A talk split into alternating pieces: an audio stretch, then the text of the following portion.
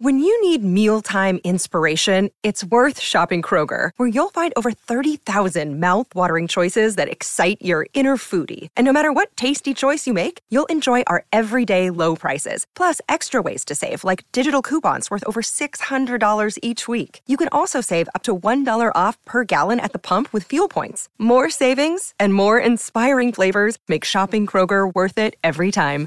Kroger, fresh for everyone. Fuel restrictions apply. Today on the Everything 80s podcast, we're looking at the story of Frank Welker, the most important voice actor of the 1980s.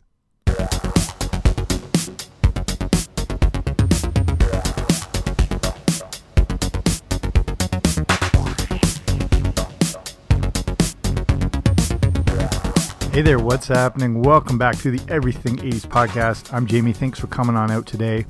There's so many cartoons and movies from the 80s that are near and dear to our hearts.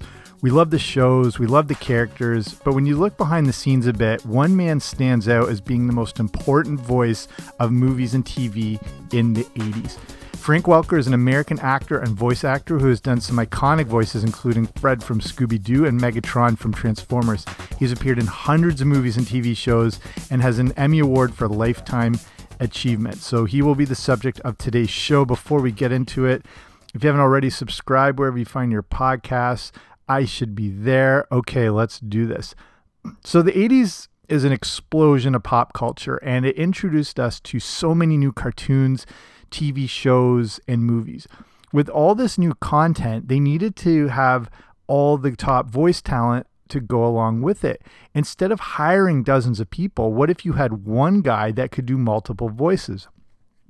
That's what you had in Frank Welker, as he is a phenomenally talented man that helps to create some of our most beloved characters.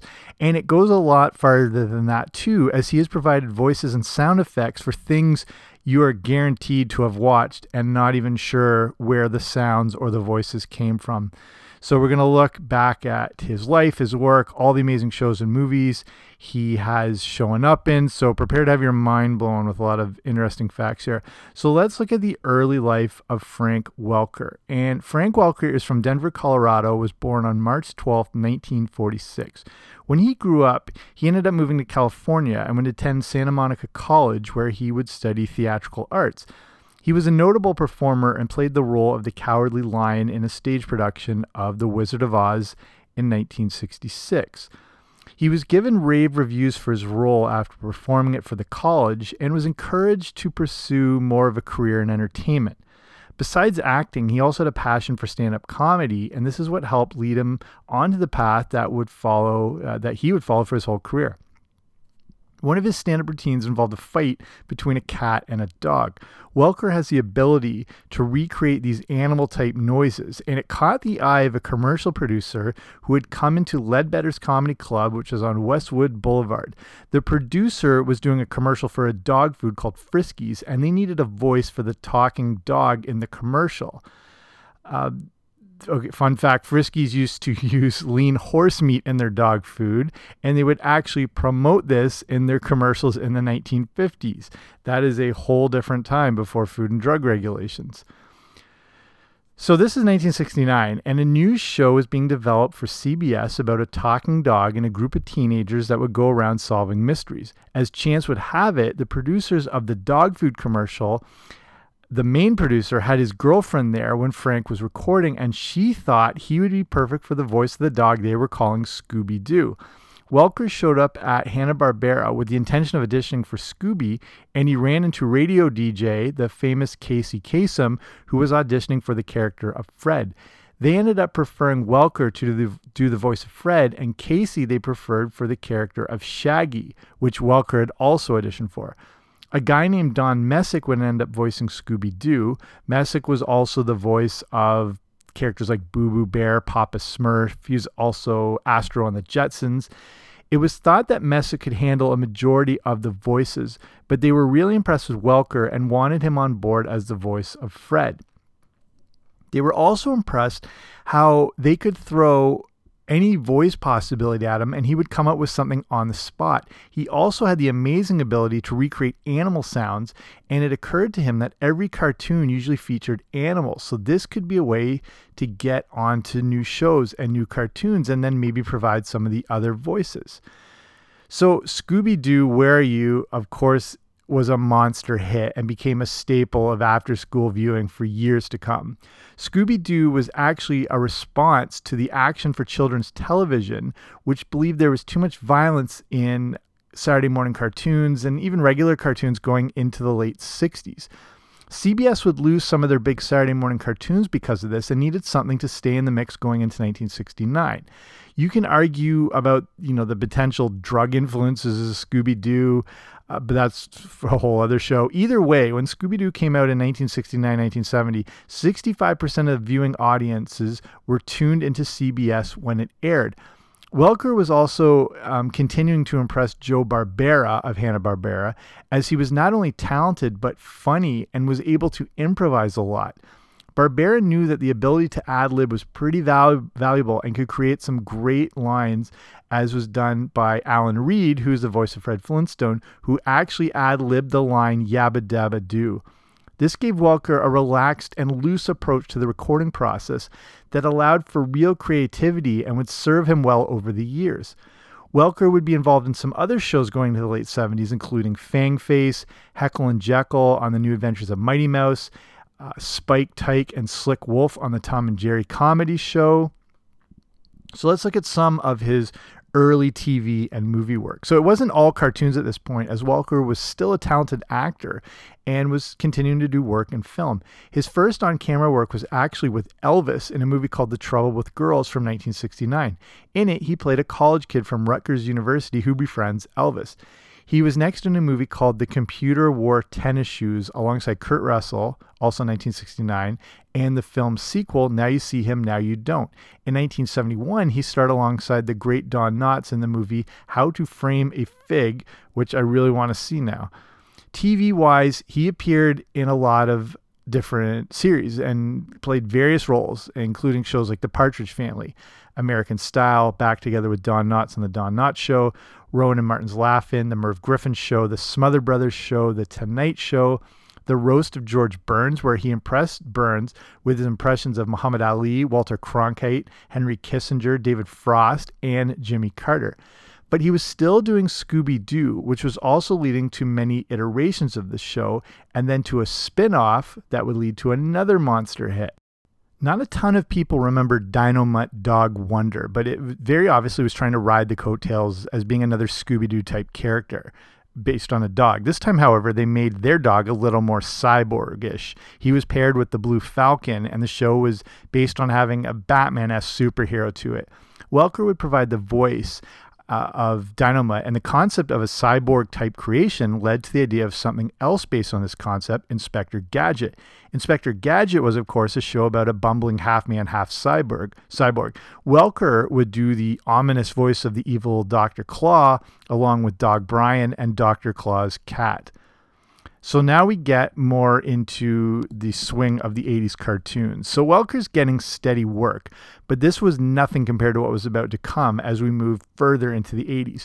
Thanks to Ronald Reagan and deregulation, there were now no restrictions on what could be advertised and geared towards kids. This is why you see this pulp uh, pop culture explosion happen in the 80s with a ton of new cartoons and toys and cereals and movies and at home or direct to video movies and because syndication was so valuable for these shows, it meant each series would do a lot more episodes. A usual TV show may do around 13 shows, but for a cartoon to reach syndication, it required 65 episodes. So these cartoons were pumping out the episodes.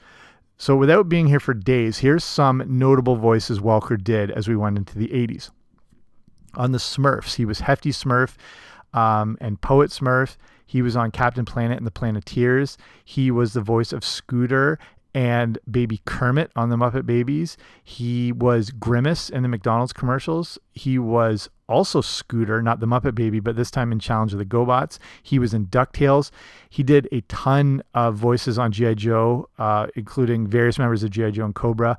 On the Super Friends, he was um, Darkseid and Kalibak. Uh, he was Slimer on The Real Ghostbusters, and he was the voice of George on Curious George. On the commercial front, he was also the voice of the iconic Smokey the Bear in the Only You Can Prevent Forest Fires commercials. I never knew that one either. That was one of the facts of the podcast. So, of course, then a little cartoon comes out in 1984 that rocked our world forever Transformers. And Welker was involved with the show at first, but not selected for any specific character. He's mentioned that he came into one of the studios and saw a collection of drawings on the table. Welker notes how it was important for him to see a visual representation of the characters, and then the voice would naturally come out of him. He, of course, did the gravelly voice of Megatron, leader of the Decepticons. It sounds like it's a very audio, it sounds like it's a very audio enhanced voice, but what you're hearing is 100% Frank Welker with no sound adjustments. They were so busy with all the other technical details of the show that they didn't have time to fine tune Megatron and just let Welker go with it. He was also voice uh, of my favorite character, Soundwave. He was the voice of Galvatron in the Transformers movie, the not the crappy Michael Bay ones, the epic Transformers cartoon movie, where he also voiced Megatron again. Also in Transformers, uh, with speaking of Michael Bay, the Revenge of the Fallen movie, he provided the voices for Soundwave, Devastator, Grinder, Ravage, and Reedman. So here's a selection of other characters voiced over the seasons on Transformers. He was the voice of Chrome Dome, Frenzy, Mirage, Mixmaster, Ravage, Rumble, Skywarp, Sludge, Sweep, and Tailbreaker. It's interesting to point out that both Welker and Peter Cullen, who is the voice of Optimus Prime, provided voices for two transforming robot shows as they appeared on Transformers and GoBots that were uh, airing around the same time. You might not know this one, uh, but Frank Welker is also so associated with Garfield, and he was a big part of that show. Garfield and Friends was a pretty big hit ratings wise and lasted for six years, which is a lot longer than most cartoons usually do. Uh, Garfield and Friends also followed a different format and would have shorter sections and cutaways, including Orson's Farm, where, where Welker provided the voice of Bo Sheep, Booker, Sheldon, and Mort, among many others. Welker would take over as the voice of Garfield in 2007 from Lorenzo Music. That's the guy's real name. And then he would appear in Garfield related things like Garfield Gets Real, Garfield's Fun Fest, Garfield's Pet Force, The Garfield Show, anything to do with that at the time. So here's the thing if you've ever hear, heard a weird animal noise in a movie, is a good chance it was Frank Welker. Since Welker had this ability to mimic animals since he was a kid, it made him very valuable for movie studios. Instead of having to design a new sound, they could just bring in Welker to create a bizarre animal type noise for whatever was required. Here are some things that blew my mind. He provided the creature noises in Gremlins. Uh, all those various sounds and um, whether it was you know, angry noises or funny things or cute or violent that were all they were Frank Welker. He was the sound of the deer in Tommy Boy that David Spade and Chris Farley are stuck with in the car. He also created noises for the dog in Cujo. It's pretty crazy to think that Frank Welker was behind the noises in some of these iconic movies and parts. So, like, I mean, who knew that the voice of Megatron was creating the vicious dog sounds that were happening in Stephen King's Cujo? So, what has Frank Welker been doing since all these like 80s things? Uh, he's actually kept very busy, uh, as busy as he's ever been. And he's still included some very notable performances in the last little while. He was the voice of Nibbler on Futurama, which was a show that was filled with other great voice talent. He's been a part of some pretty big movies, including the original Aladdin, providing the voice of Abu Rajah and the Cave of Wonders in that animated classic. You can really hear that Megatron uh, voice, especially in the Cave of Wonders uh, in Aladdin. Here's something awesome. He was the sound of Dumbo in Who Framed Roger Rabbit. And just as awesome, he was in Teenage Mutant Ninja Turtles 2 The Secret of the Ooze, providing the voices of Tokka and Rahzar, which should have been Bebop and Rocksteady, but oh well. Okay, let's start winding it down here. Uh, I mean, we could go on forever with the amazing body of work done by Frank Welker. Um, there are a ton of great voice actors out there, but when it comes to the 80s, Welker may just be front and center. It's amazing to look at the obvious voices and creations he came up with, but just as amazing to see all the other work he contributed to that you probably had no idea about. I think my favorite thing is he provided all those sounds in Gremlins, a movie I've seen so many times, but was completely unaware of the fact that he was involved with it. Not only is you know something like Gremlins a classic 80 mo- 80s uh, movie, but it's existing at the same time. He's also shaping our childhoods with the voices of Megatron and Soundwave and G.I. Joe and so many other beloved shows. With regard to Transformers, Peter Cullen gets a majority of the kudos because he's the iconic voice of Optimus Prime, but it's really Welker that is the backbone of the entire show. His work on Transformers and everything else he did helped to shape a major part of our childhoods if you grew up in the 80s. So I'll wrap it up there. Hopefully, you found this uh, show interesting. You might not have known anything anything about Frank Welker. You might have known a little bit. Hopefully, this was entertaining to you. But thank you for taking the time to listen to this show. I know there's a ton of podcasts out there, so the fact you're listening to this one means quite a lot. Again, if you haven't already, make sure you subscribe wherever you find your podcasts. I should be there, and I will be back soon with a brand new episode. Don't you dare miss it.